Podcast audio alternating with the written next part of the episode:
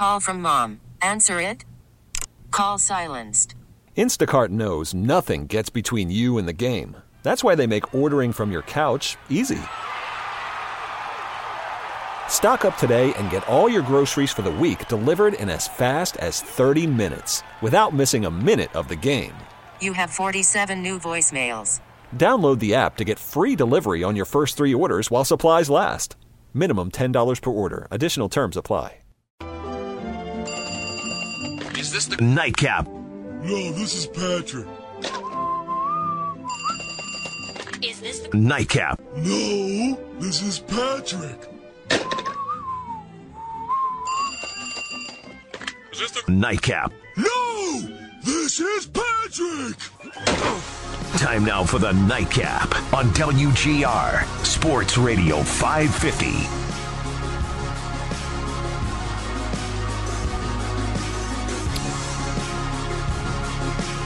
We're back. First show since Thursday night, Friday night. When was the preseason finale? Thursday, Friday? It was a Thursday, so I was on Friday. The days get mixed up. You never know. A lot has happened since I've spoken to you last, at least on the Nightcap. I was on uh, Saturday with some stuff that had just broken. And it's football week. It's game week. I'm at a point... I had to, I just realized, because it feels like a Monday. You know, you're coming back to work. Labor Day was yesterday. I personally went golfing, so definitely didn't feel like a real Monday. I'm typically not golfing on a Monday. And I come in today, and it feels like a Monday, and it, you're like, all right, I got it. It doesn't feel like a football week even. And it's a Tuesday. And forty-eight hours from now, I'm going to be getting you ready for a Thursday night football game that we're going to have here on W G R, and football's going to be here. I got fantasy decisions to make. We got games to watch. Uh, the fantasy decisions to make, first and foremost. You only got a couple of days to do stuff. Waivers tomorrow. It's a pretty short timeline uh, to get ready for. So if you uh, if you forgot about the Thursday game, then you're probably not a big enough football fan to care about fantasy in the first place.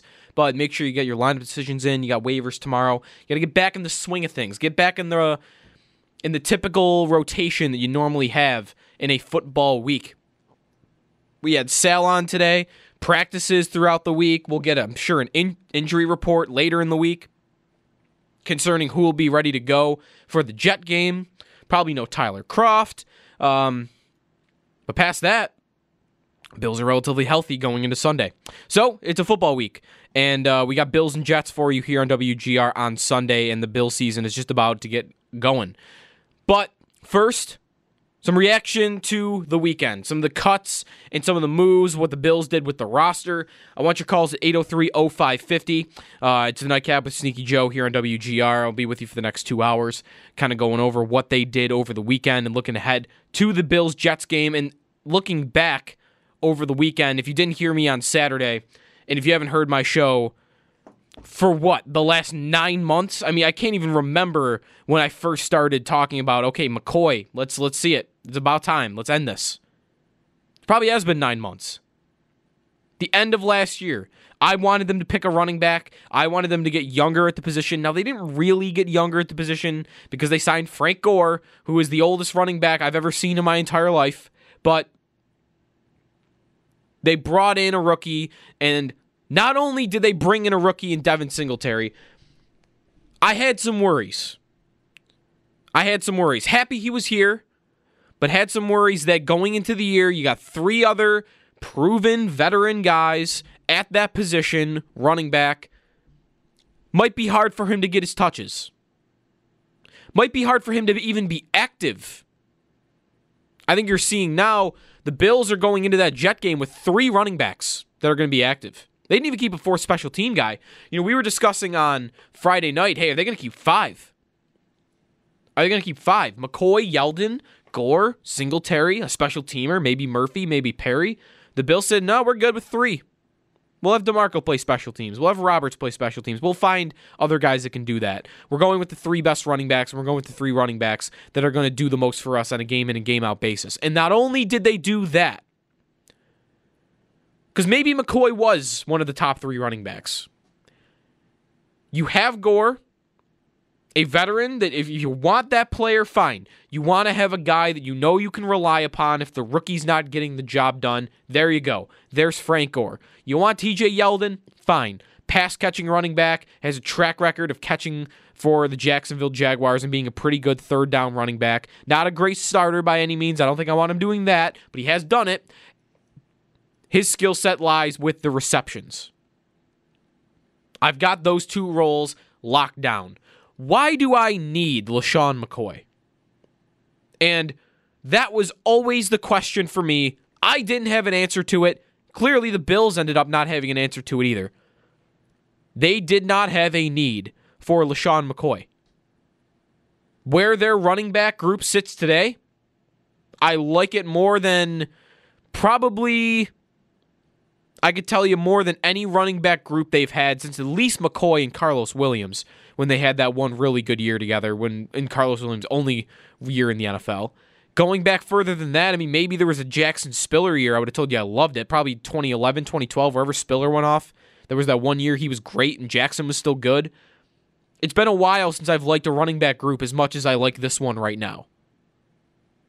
And part of that is not only does the rookie have a spot in this team, he has a pathway to touches.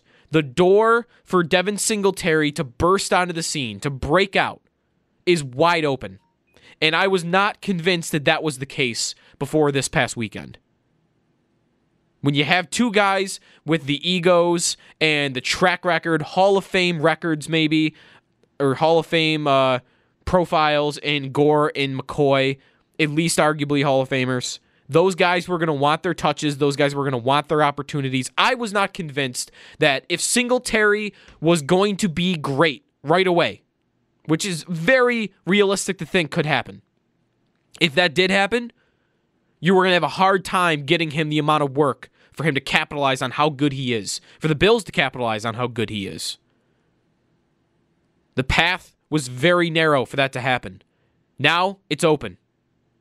You move McCoy off the team. You still have two reliable veterans. And now the opportunity for the rookie, if he is good enough to take it, is there. And guess what?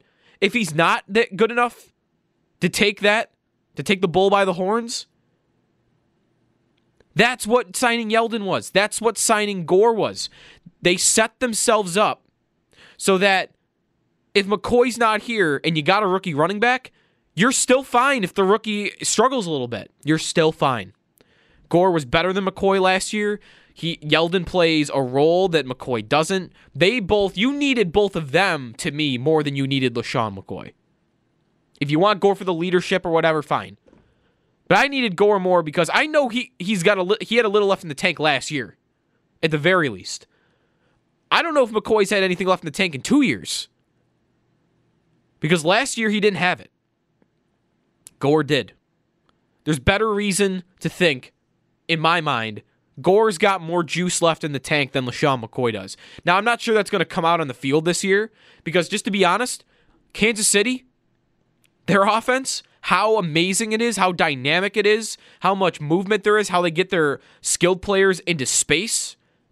McCoy's numbers are going to be great this year. I'm going to tell you right now. His numbers are going to be great. That doesn't mean he had more left in the tank than Frank Gore does. That offense, for good reason, I want an offense like this. It inflates the stats of their running backs. It does. Kareem, I don't want to take anything away from Kareem Hunt as a player. I think Kareem Hunt's a very good running back. He led the league in rushing. Is he the best running back in football? I don't think so.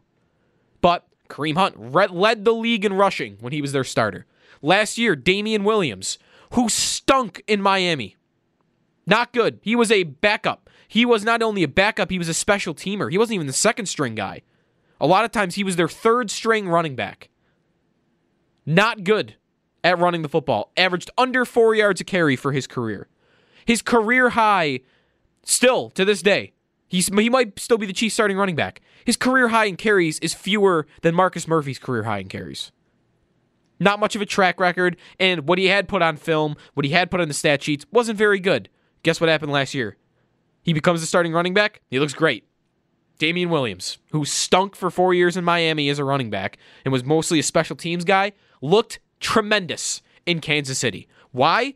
Because it is pretty easy to play running back in Kansas City compared to other teams in the league. A lot of other teams in the league. Just set, I'm just setting you up for it right now. McCoy is going to look great in Kansas City. It's going to happen. But that does not mean the Bills needed him, and that does not mean he's a better fit for what they need right now than Frank Gore even is. And especially to me, not needed as much, not a better fit than what Devin Singletary is. You have to play the age into it. You have to play the upside into it. He had one year left on his contract. This position was the last piece of the puzzle for the Bills at almost any position where if you could if you could go two, three years in the future, do you have a guy that you can realistically realistically expect to still be playing for you at that position? You can go position by position and find guys like that. On the offensive line, Deion Dawkins, Mitch Morse, you just signed him to a big contract. Cody Ford. How about a tight end? I got two rookies maybe that could do that in three years, and Dawson Knox and Tommy Sweeney. These guys don't have to be great, but young players with upside, with ceilings, that you can anticipate, hey, maybe he hits that one day. Quarterback, of course, with Allen. Receiver, Robert Foster, even Zay Jones a little bit maybe, could be here in a couple years from now. John Brown, Cole Beasley, they have the contracts to do it. So almost everyone at receiver has that. Defense, Trey White, Poyer, Hyde, Edmonds. Defensive tackle with Ed Oliver. Like d- almost every position you had a guy where I could say, all right, look at what the Bills are doing here. They're not just trying to win right now. They're building a team that can win right now that is built to be good for a long time. That's what all the culture is. That's what getting all these young players in here are. That's what stockpiling draft picks was. All of it. Wasn't just, let's be good right now. Let's set up a team that can be good for a long time. That's kind of why I hate what the Houston Texans are doing right now. If I'm a Texans fan, I'm excited because I'm going to be good this year. I'm excited about the team. I'm not excited about who's running the show. You see what Bill O'Brien's doing in Houston right now? He is nervous. That ship is, was close to sinking. Not an offensive line whatsoever that could protect their young quarterback.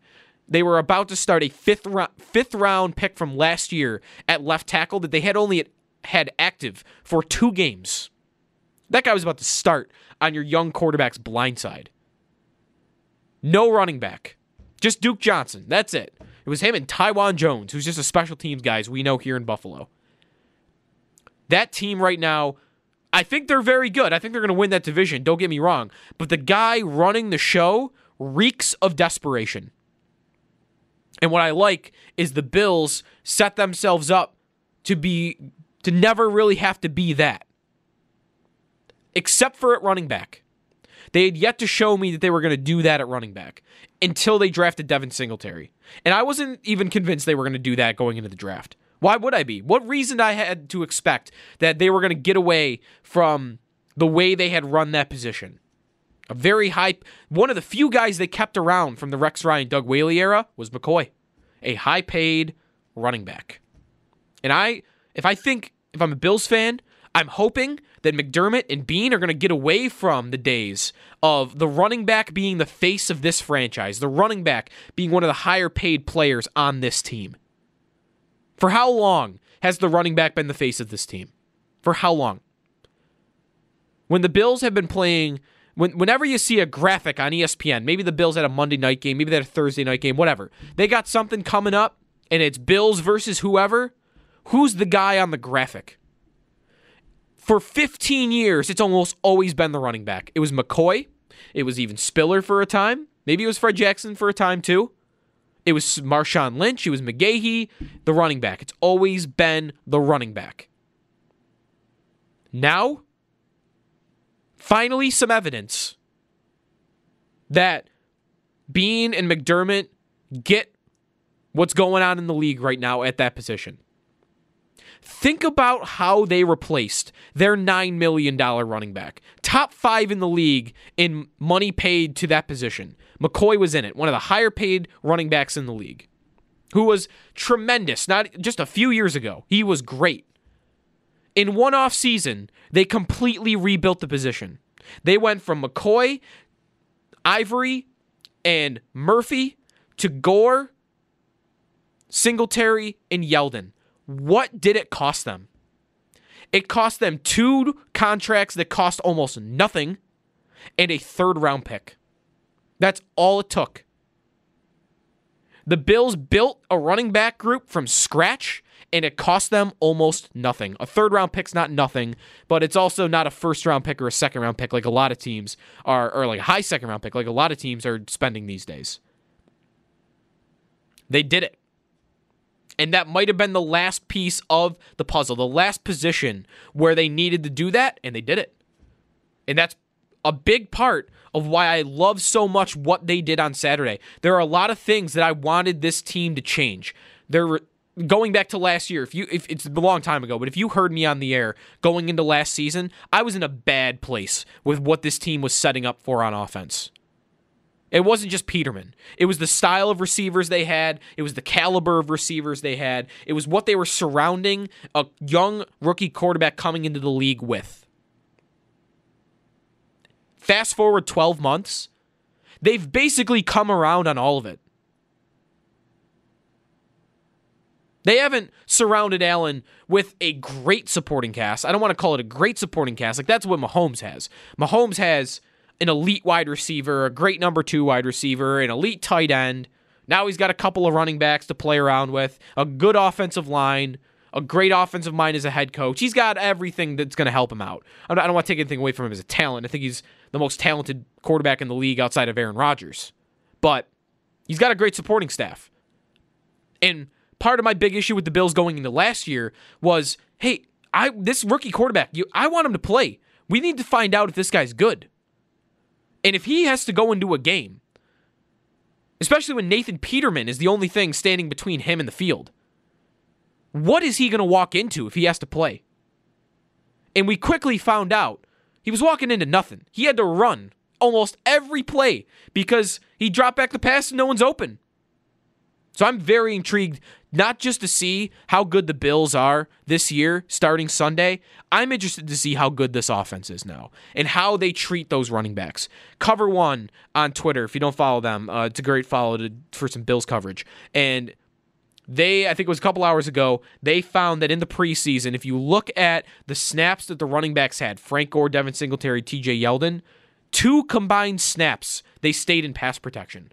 Daboll was using his running backs as receivers in the preseason, not just to protect his quarterback.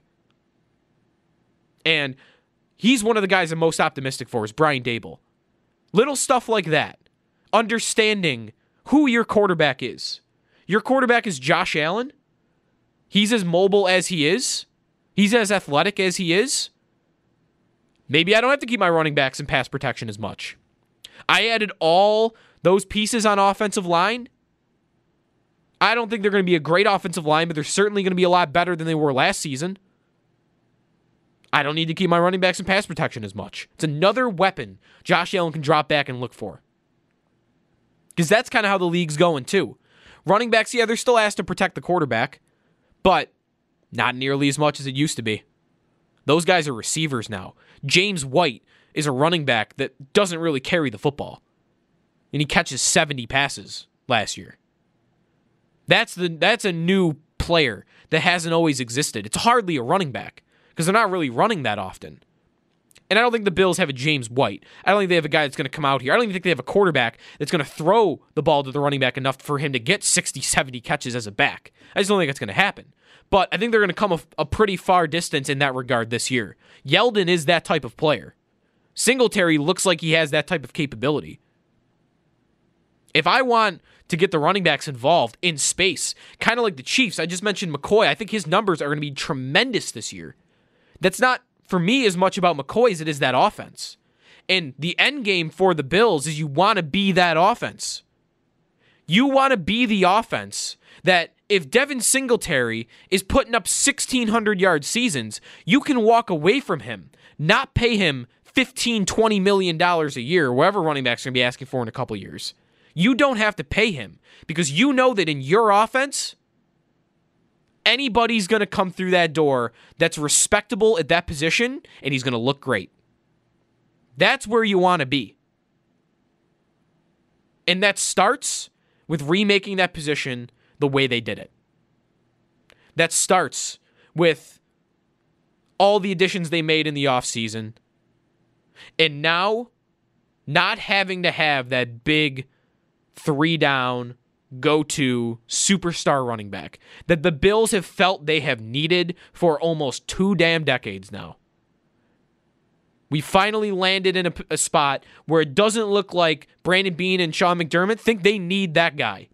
They think with a committee approach, Gore, Yeldon, Singletary, none of which anyone would say are going to be superstars.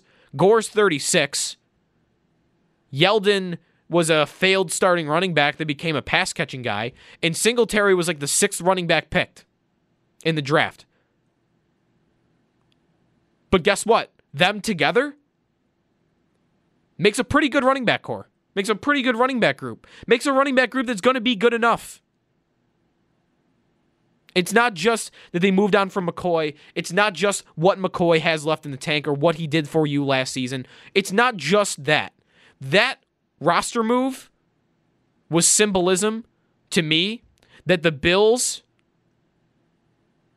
are adapting. And it's not just a receiver. It's not just knowing they needed a franchise quarterback. It's not finding out this offseason or realizing this offseason they needed to build an offense around Allen. Now it's running back too. And it's got me feeling pretty good about the direction of this team. I'm not sold on it, but it's another step in the right direction for me. Understanding the trends of the league and then acting on it. eight oh three oh five fifty is the phone number. Any reaction to LeSean McCoy? Does anybody out there hate it? There's a, I know I've heard some people not really like the idea, but it seems like overwhelmingly this has been a pretty positive decision by the Bills, despite the fact that McCoy's a very popular player and was a very good player for at least three years for them. So talk a little bit more about McCoy, thinking about looking back on his career, kind of where he stands in in Bills lore. I got into it with my brother a little bit. He was on with me Sports Talk Saturday, and we were comparing him and Fred Jackson a little bit. And, you know, McCoy, I don't think he's a Bills legend, but I think he's a guy that will certainly, at the end of the day, he'll be respected as a Bill. Like, when he goes into the Hall of Fame, if he does go into the Hall of Fame, that's going to be... Uh, Like that's, he's going to be re- pretty respected, I think, by Bills fans uh, overwhelmingly. It's the Nightcap with Joe DiBiase. You also hear from Bills general manager Brandon Beane as the night progresses as well. Why don't you call us at eight oh three oh five fifty here on W G R.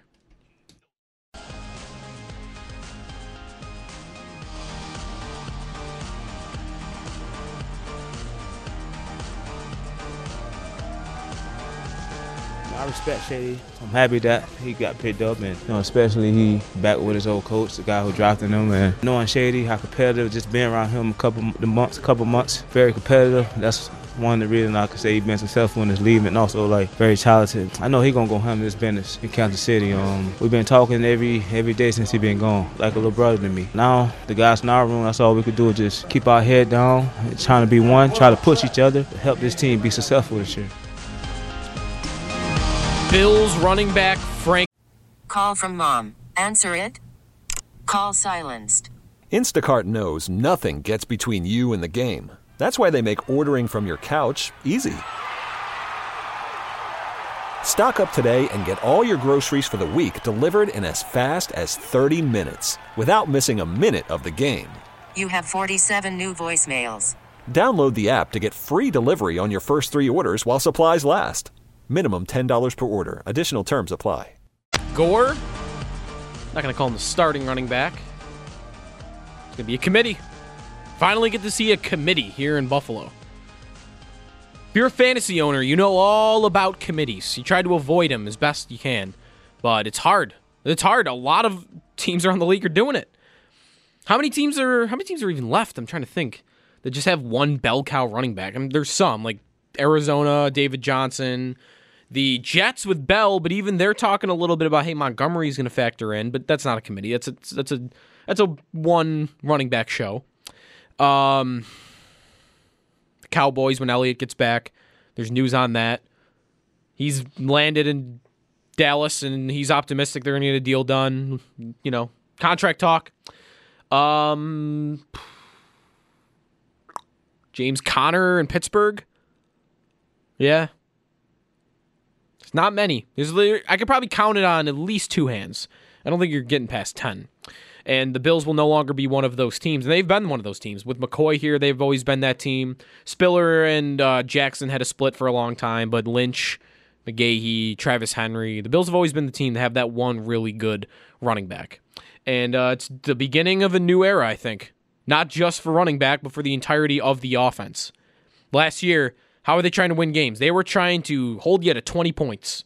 That was how they were going to try to win games. This year, Brandon Beane actually said it perfectly today. We'll hear from him later. He was talking about today, they no longer want to be a team that when they win, the defense wins it for them. Or have that only be the case when they win. Let's see the offense win them a couple of games. At least a couple.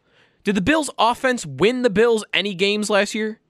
Even the year before? How many games did the offense really win for them? There were games they held their own, but the when's the last time a Bills offense was consistently winning games for you? Not just keeping up.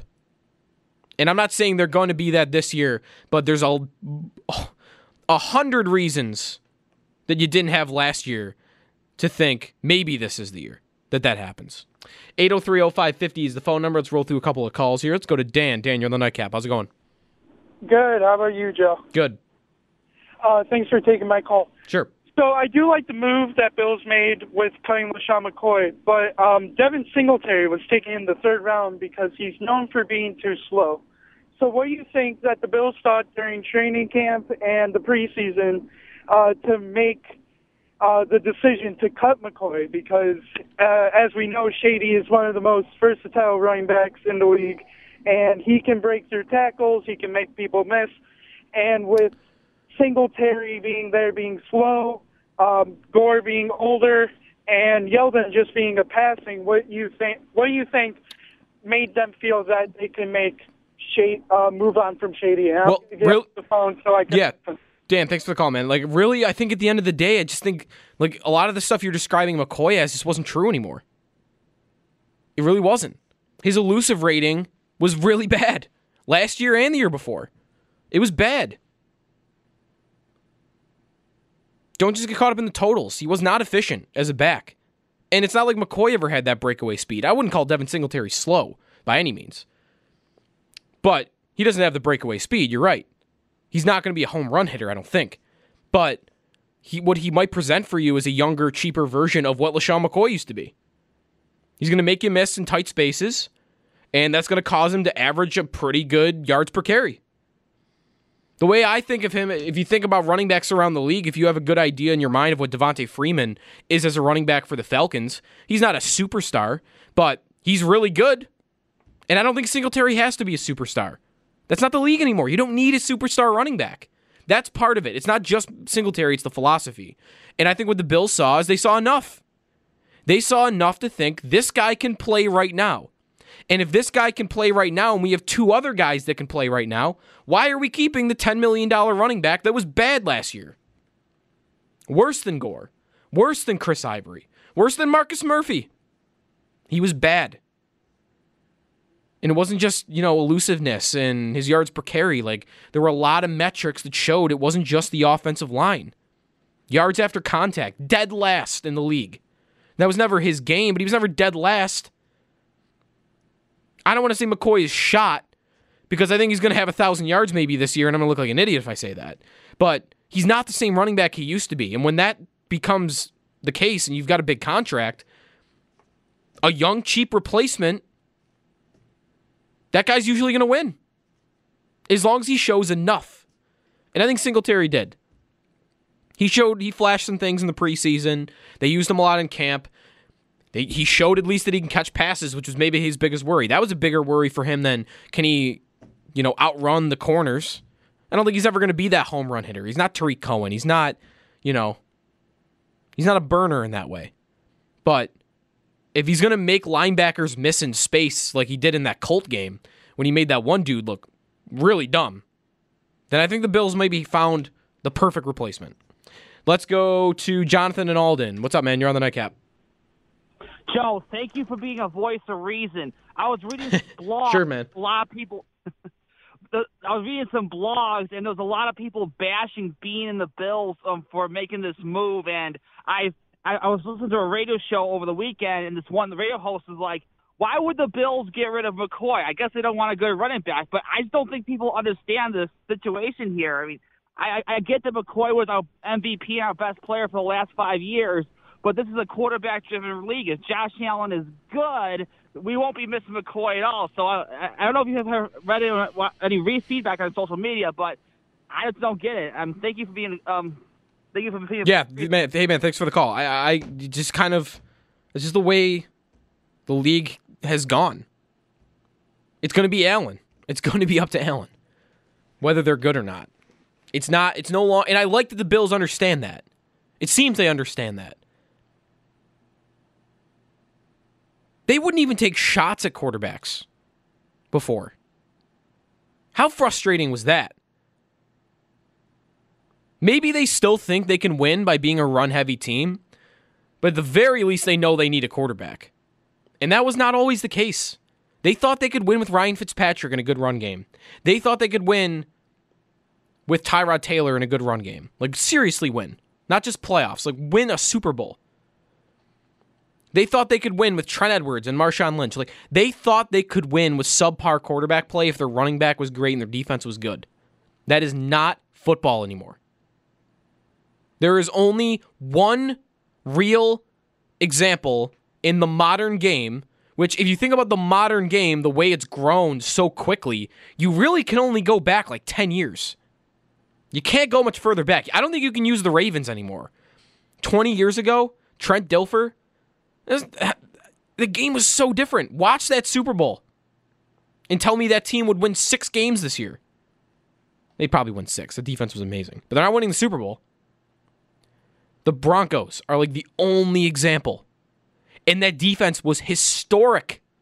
It takes a historic defense to maybe win the Super Bowl. Every other team, their offense was great right at the right moment. And the Bills maybe are trying to be that. It looks like they're trying to be that at the very least. Let's go to James. James, what's up, man? You're on the Nightcap. Hey, how's it going? Good, how about you? Uh, all right. I just want to reply to where uh, the caller before, or two callers before, said that McCoy, the other guy, is slow. McCoy wasn't a fast runner. Only time I can remember running for like a forty-yard touchdown is when we had that snow, that blizzard, that game, and that was it. He had he had a few long ones, but he wasn't like a home run hitter, especially in the last couple of years. I would agree with that. At all. So, you know, I, I expected this to happen. You know, thirty-one years old, and Uh, look at the Patriots. They never have a, a, a, you know, they have a decent running back, but they have never no star running back. No, right. They have like four that are pretty good, but none that are great. Yes. Look at the four last four or five uh, Super Bowl teams. They, they weren't great. None of the none of the running backs. That's all I have to say. I have to go to bed. Thanks, man. James, thanks for the call, man. Um, it's only seven forty-five, dude. What are you going to bed for at seven forty-five? You must be uh, getting up really early. Think about that. You go to bed at seven forty-five, eight o'clock. You're only supposed to, like, eight hours of sleep is kind of the, the most I ever hear. Like, you need to get at least eight hours of sleep. Sometimes I read six. That's generally where I'm at. But let's say it's eight. You go to bed at eight o'clock. You're getting up at four a.m. I guess some people do that. I don't do that. I get up at, like, ten, nine usually, but ten sometimes. Um, the benefits of, uh, you know, work in the afternoon and into the evening. Last Super Bowl team to have a great running back is an interesting question. Because you don't want to just use Super Bowl winners. You want to go on, like, who's been great. New England's the example you do want to use for this. New England, when's the last time they had a great, high-paid running back? Like, Corey Dillon, maybe? Is that the last time? Because they just cycle guys in and out. They just churn that position. So, to me, I'm looking at it,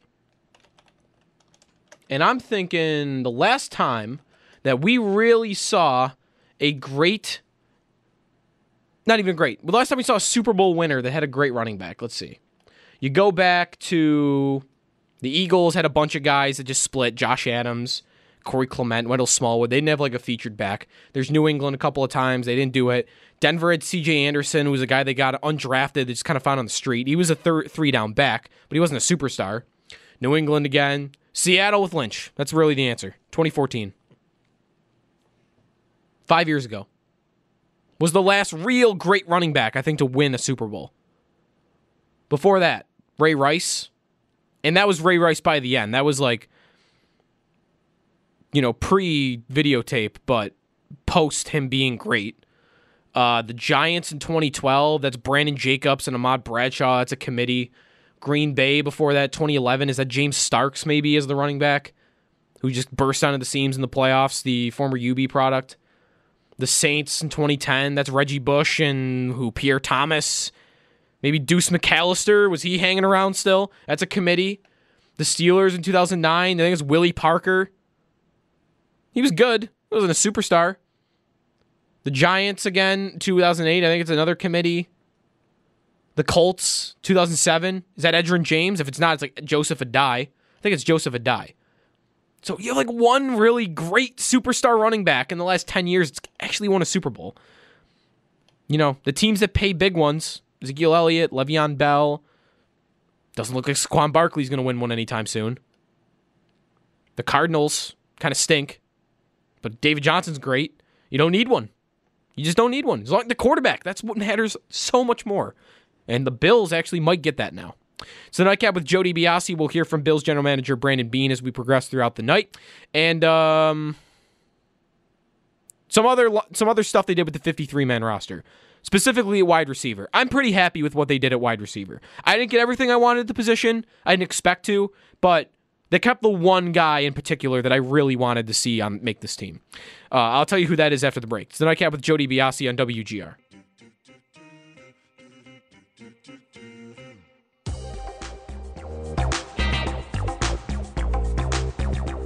It's a part of the business. Didn't really expect it. It's a part of the business. That's just what comes with it. I'm glad to see him, you know, on another team, and I, I know he's going to do well. Certain things that he's seen when he was running the ball, just taking pointers away from him, you know, about how he takes care of his body and how he goes about his day-to-day, you know, routine.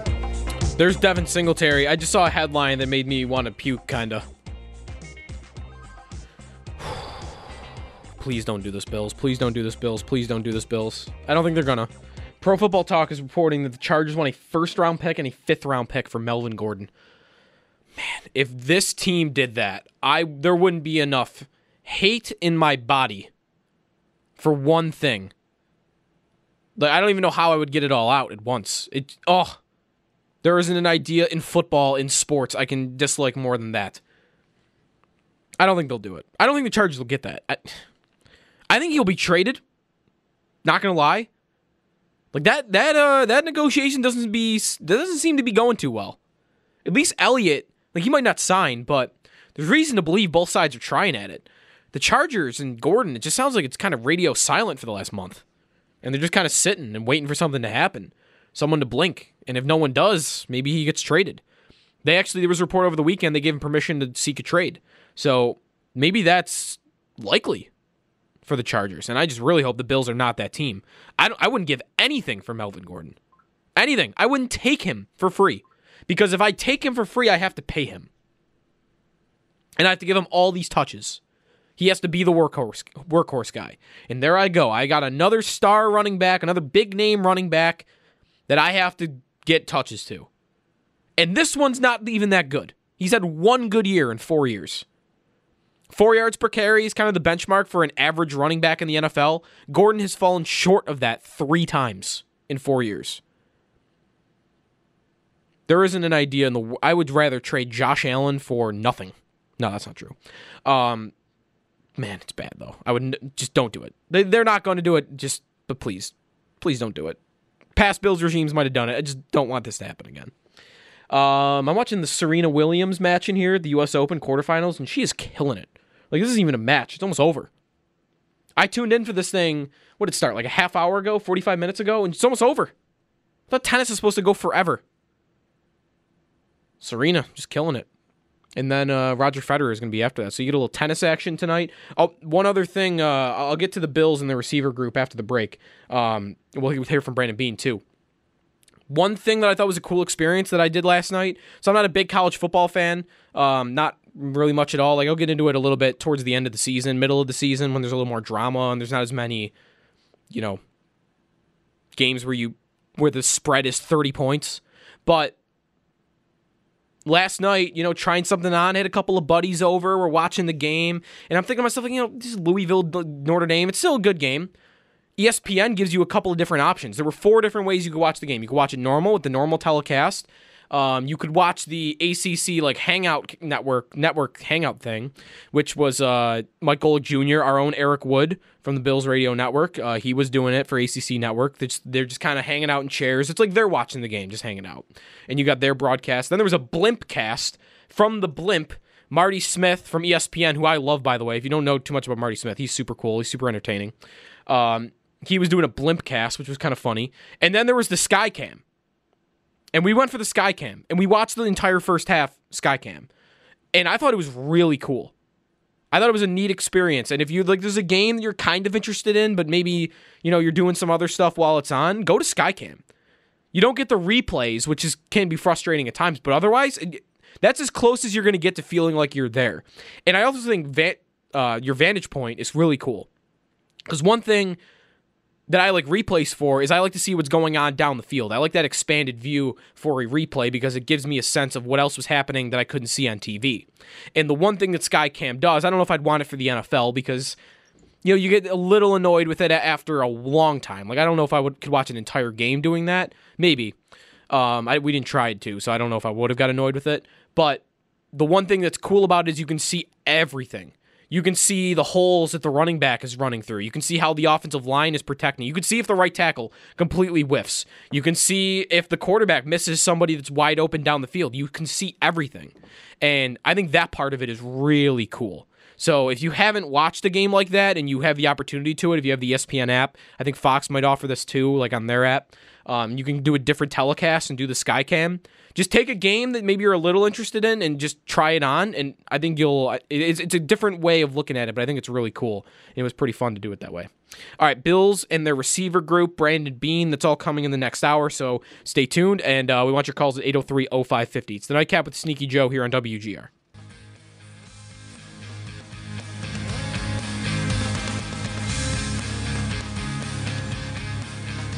I think John Brown's the best receiver on this team, and I don't think it's particularly close. But I do think that Robert Foster is a guy who should hold a role going into year two. And, again, that's a big win for a player that was undrafted and wasn't, you know, a productive player in college.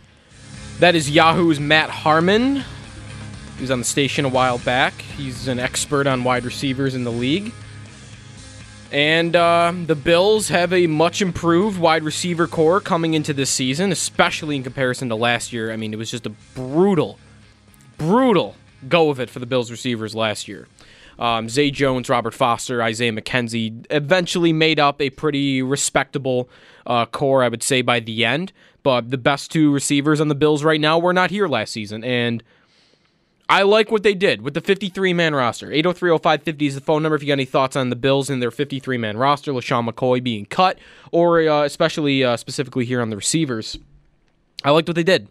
So I didn't necessarily agree with the signing of Andre Roberts in the first place. I didn't really like that one. Having a a specialty player like that, a returner that also plays wide receiver, as opposed to a wide receiver that's also a returner. I would have rather had the latter. But you signed him, fine. He's on the team, fine. He's not going to play much on offense, I hope, unless it's an emergency, because I like what the Bills have otherwise, what they have going for them. Again, they have a core made up of speed, quickness, and separation. Brown is that. Beasley is that. Foster is that. Isaiah McKenzie is that. That's why I liked McKenzie. He is not, don't get me wrong, he's not a starter. He's not a, he's not going to have a thousand yards, but he's a nice little gadget player that, you know, I like to bring up the Chiefs a lot, because I, I want that to be the model for the Bills. They have a bunch of little fast receivers like that that they just bring in all the time. Like DeAnthony Thomas has been there for years. You may have never heard of him, but he comes in once every ten plays for the Chiefs and does something. And I wonder if that could be a little uh, what you got of Isaiah McKenzie here. Those jet sweeps that he does, seems like they're pretty successful.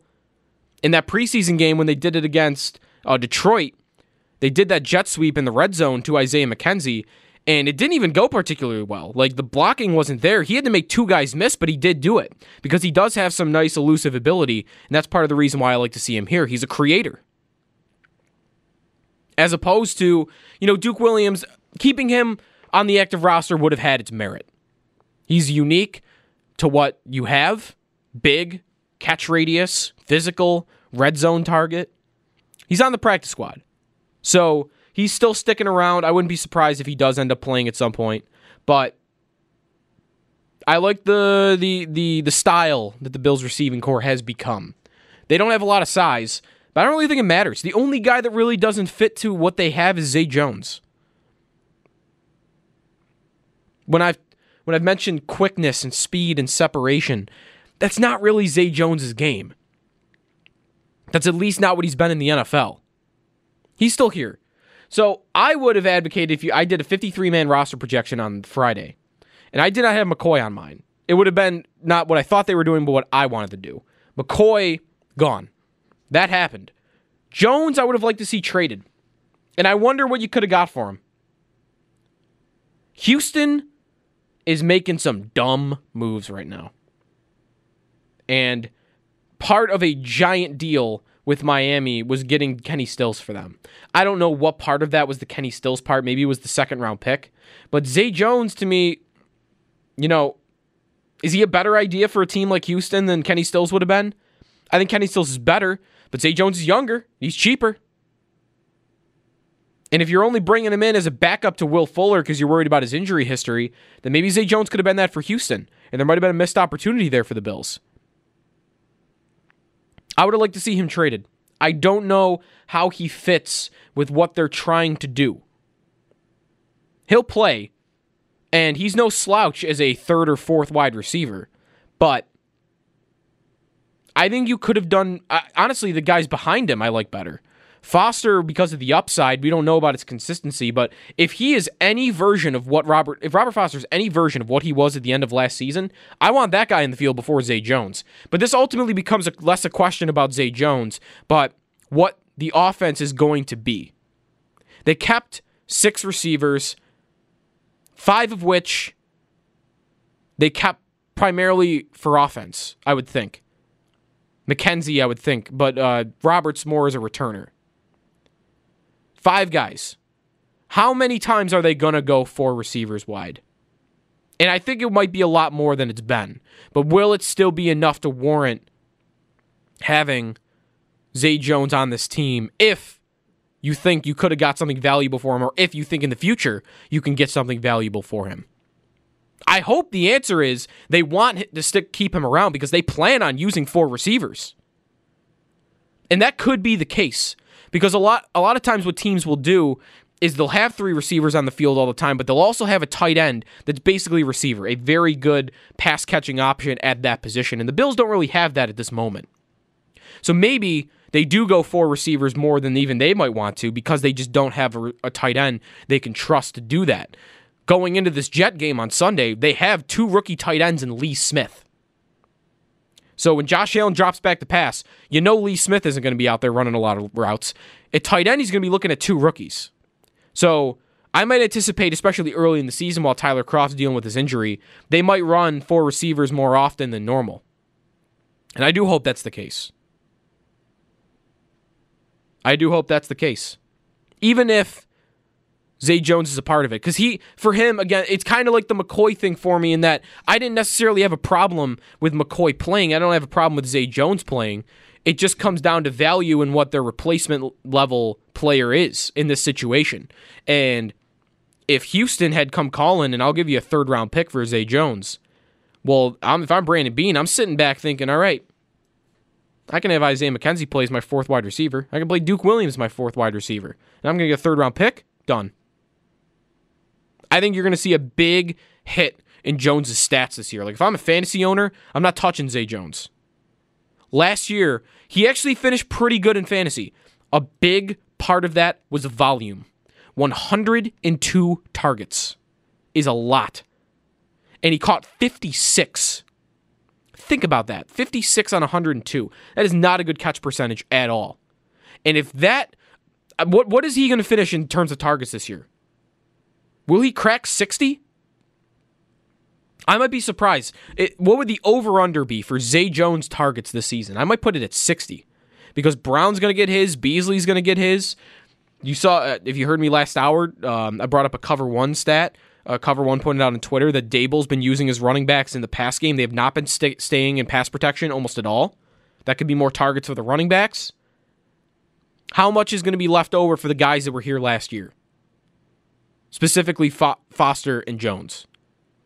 Because at the mo- at this present at this present juncture, they do not strike me as guys that will have major roles on this offense, but they will have roles for sure.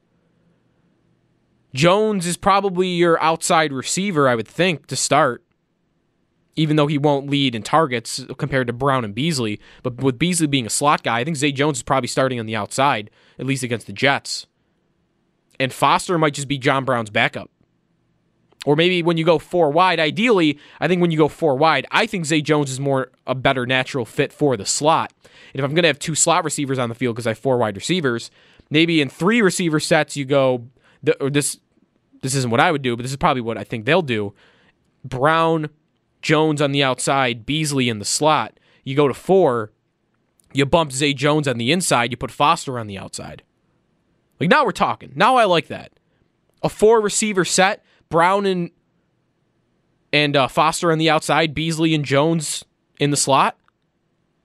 Now we're talking about a pretty a pretty good receiving core if you're going to really use that depth that you have. And I hope they do use that depth that they have. Because I it, if you're not going to use a lot of four-receiver sets, I don't know how much Isaiah McKenzie's going to play. And like I've said, I like him. I would like to see him get some touches. And for him to get touches, he's got to be on the field. And for him to be on the field, you got to play more than two, three receivers. So we'll see. We'll see what the Bills want to be on offense. Not even just how good they're going to be on offense, but what style are they going to be? Are they going to go back to I formation, Pat DeMarco on the field, running it up the gut?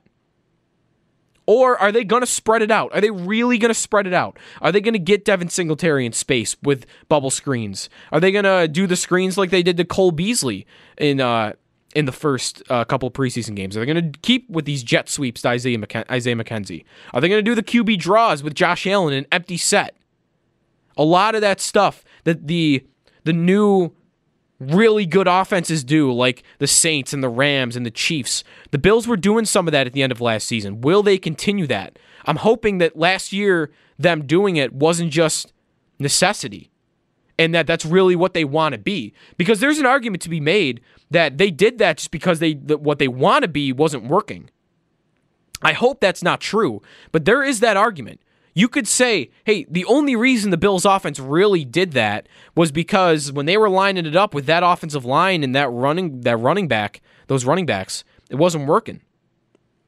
And I hope that now that the offensive line is better and that you might have some running backs you want to see more out of, that they're not going to revert to what they were before the end of last season when they were spreading the field.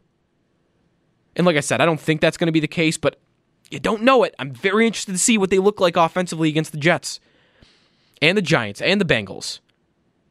Because those are three teams, by the way, that you could have leads against, and you might want to say they're going to have leads against them. And if you're up seven in the third quarter, keep the foot on the gas. Don't don't revert to what you wanted to be before Josh Allen really took off last year. Don't go back to running the football all the time. Keep it. Keep going. Keep throwing. Keep spreading it out.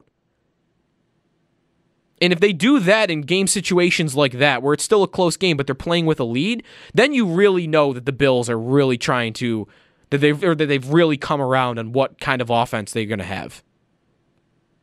Now, they'll have... Don't get me wrong. When I when I talk about the Chiefs and the Saints and the Rams, the Bills are not going to be an exact model of that because of their quarterback. They're going to be a, a, a variation of it. There's going to be a much bigger vertical element to their game just because of Allen's arm strength. This is going to be the case. And look at the receivers they brought in. Brown stretches the field. Foster stretches the field. Hell, McKenzie's a burner. He could stretch the field. That's going to be a big part of their game. And I wouldn't be surprised if they lead the league in yards per attempt again. And a lot of times you would think, all right, you're you're gunning it down the field, but that that might be a different variation of what these really good offenses are doing, a different element that the Bills will have. Now, the Chiefs can do that, but they they kind of, they're very balanced in that way. They'll do both.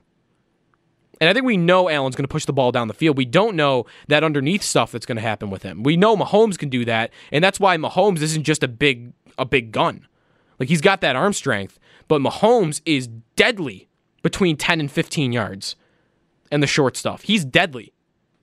And even though Allen is similar to him in that he can throw it eighty yards down the field, and all the safeties in the world have to think twice when they're moving up on a play because Josh Allen is the quarterback on the other side. But we don't know is whether Allen can do that intermediate stuff yet. And we also don't know if the Bills really want to do it a ton. You would think they do because of Cole Beasley's presence on the team, but maybe he just does become a safety valve. All of these maybes. Like, you, you can't, for me, I, I can't really... You can't dial in on what you think they're going to be because we haven't seen it yet. And there's all these new toys, and you don't know which one Josh Allen's going to play with. Is he going to gun it down the field? Who's going to lead in targets? That's really the big question. Because I know we've heard a lot of Cole Beasley noise and a lot of people projecting he's going to lead the team in targets. I'm not there. I still think it's going to be John Brown. Think of who this quarterback is. He loves to sling it. And why wouldn't he? He's got maybe my strongest arm in the N F L. He probably does. And you want him to use that. So, I get that there's reason to think, hey, Cole Beasley, they're going to use him a ton. I think they're going to use Cole Beasley, but I don't think it's going to be as much as John Brown and these vertical receivers. I think still still think that's going to be the first thing that defenses, when a defensive coordinator is getting their team ready to play the Bills, I think the first thing they're going to be talking to their defense about is watch out for the Bills throwing it deep. eight oh three oh five five oh is the phone number. Last call on the Nightcap after this on W G R. Last call on the Nightcap. Joe DiBiase here on W G R. Spent some time in the last segment talking about the Bills at receiver and the offense in general. It's been the main topic, I would say, of the show tonight. On the heels of LeSean McCoy being released and the Bills' fifty-three man roster, we'll start to look ahead to the Jets as the week progresses. I'll have a short show on Thursday because we're going to have Packers-Bears for you here on W G R, uh, seven thirty on Thursday, so I'll have about a half hour then. Um, that'll be the first bridge nightcap in a while. But until then, we got some full shows and we got some phone lines, so we'll get a couple of calls in before we get out of here tonight. Let's go to Kevin. Kevin, you're on the Nightcap. What's up? Hi, Joe. How's it going tonight? Good. How are you? All right. So, um, things I, I I don't didn't like a little bit, and then what I think the offense is going to be. Um, okay, I get getting rid of LeSean McCoy to a degree. I kind of wish he was still here for somewhat. But if you're going to get rid of him, because the writing kind of looked on the wall, um, why couldn't you have at least traded him and get something for him? Maybe a, you know, third or fourth round pick for him. I mean, he's always talking about Brandon Beane, how he likes his picks, and he wants to get value, and he wants to get something for something, and just let yeah. him walk, and they just let him go. I I, I thought that, too. My no. thought would be that, you know, I if Carlos, if Duke Johnson goes for a third, if Carlos Hyde can be traded, I would have thought you could get something for McCoy, too. Especially, well, we see Carlos Hyde got traded for a young offensive lineman that's not really a starter, but like a depth guy, and Carlos Hyde is not good. So, to me, yeah, McCoy should have gone for at least that. But I, what I wonder, and I don't know this, but my guess might be that if the Bills were shopping McCoy around and a team like Houston or somebody else was only offering like a depth player that you've already got or a sixth or a seventh round pick, that the Bills might have just gone and said, all right, hey, listen, McCoy's been here four years. He's been great for us. We're going to give him... Instead of just taking a sixth or a seventh round pick, we'll we'll give him the freedom to pick where he goes and uh, kind of give that to him as a parting gift. And I, I wonder if that might have been what happened. It could have been. I do. I have seen some of the players in this league that just in the last few months, though, um, where I thought you should have got a fifth, more than a fifth round, for give him a fourth or a third. So I'm yeah. with LeSean McCoy. A good offense, especially with Andy Reid, who liked him. He probably would have gave up a third for him or a fourth. Yeah, yeah, maybe. I, I got to go, Kevin. Thanks for the call, man. I, I wonder that. I wonder if they just did it too late. Like if once they decided, all right, we're going to trade McCoy, we're going to move on, that the market wasn't there anymore. Like last deadline, I guarantee you could have got more than what you would have got last week. I bet. Who knows, though? Let's go to Buzz in Buffalo. Buzz, what's up, man? You're on the Nightcap. Sneaky Joe. I'm ready for some football, man. It's me too, man. We got less than forty-eight hours. How's that sound? Less than forty-eight hours until we got N F L football, like real N F L football. That sounds great, but I want some Bills football too, because this is the in, in literally twenty years. This is the most optimistic I've been about this club, you know, and, and I mean realistic optimistic. Yeah. And um, what, let me ask you before before you get to your point, what, what was second? Like, does anything even come close? I thought about the Mario Williams season, like when he signed, and that was Chan's third year, but like that was the only thing I could even come up with that was half close. No, no, dude, nothing, nothing's been this close. nineteen ninety-nine, when the uh, Music City Miracle, that was the team that they could have gone. And and so the team that beats them, Tennessee beats them on the Music City Miracle. They go to the Super Bowl. Lose the Super Bowl. By a foot. By a, yeah. Yeah. So it's like, dude, that, that that's defense. Now, that defense, that was the best Bills defense that I've ever seen. I was born in nineteen seventy. But, um, dude, I'm real excited. I think I, I trust Daboll. I trust these guys. I actually really do. Um, they're, they're modern, you know, and I think what you're going to see is you're going to see week to week different offensive game plans. And I think what, what I want to see is I want to see balance. I want to see use the whole field, the short passing game, the long passing game, the running, the swing passes, the bubble screens, the sc- you know, all of it. Just use it all. I think they can do it, and I think the offensive line is going to be a huge key. And, dude, I can't wait for some football. I'll talk to you again soon. Yeah, Buzz, thanks for the call, man. I love it. Um, I've got to get out of here, though. I, you know, I trust in Daboll, too, to a certain extent. Um, we'll see. I, I hope the offense looks like it did at the end of last season. If that happens, then yeah, I'm gonna be uh, I'm gonna be pretty happy about who the Bills' offensive coordinator is. All right, I got to get out of here. Uh, NASCAR fans, stay tuned because NASCAR Live is on the way next. I'll be back with you tomorrow night from seven to nine, and then Thursday. We got football. Set your fantasy lineups. Packers, Bears will be Thursday. We'll have it here in W G R, and we are, you know, it'll be five days from the Bills opener. It is, it is coming. Thanks for listening. Catch the whole show on demand, W G R five fifty dot com, radio dot com app. So until tomorrow night, have a good night. This is Joe DiBiase here on W G R.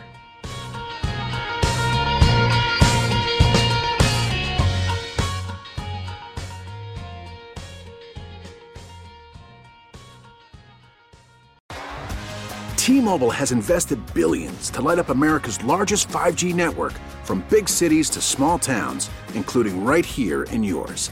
And great coverage is just the beginning. Right now, families and small businesses can save up to twenty percent versus A T and T and Verizon when they switch. Visit your local T-Mobile store today.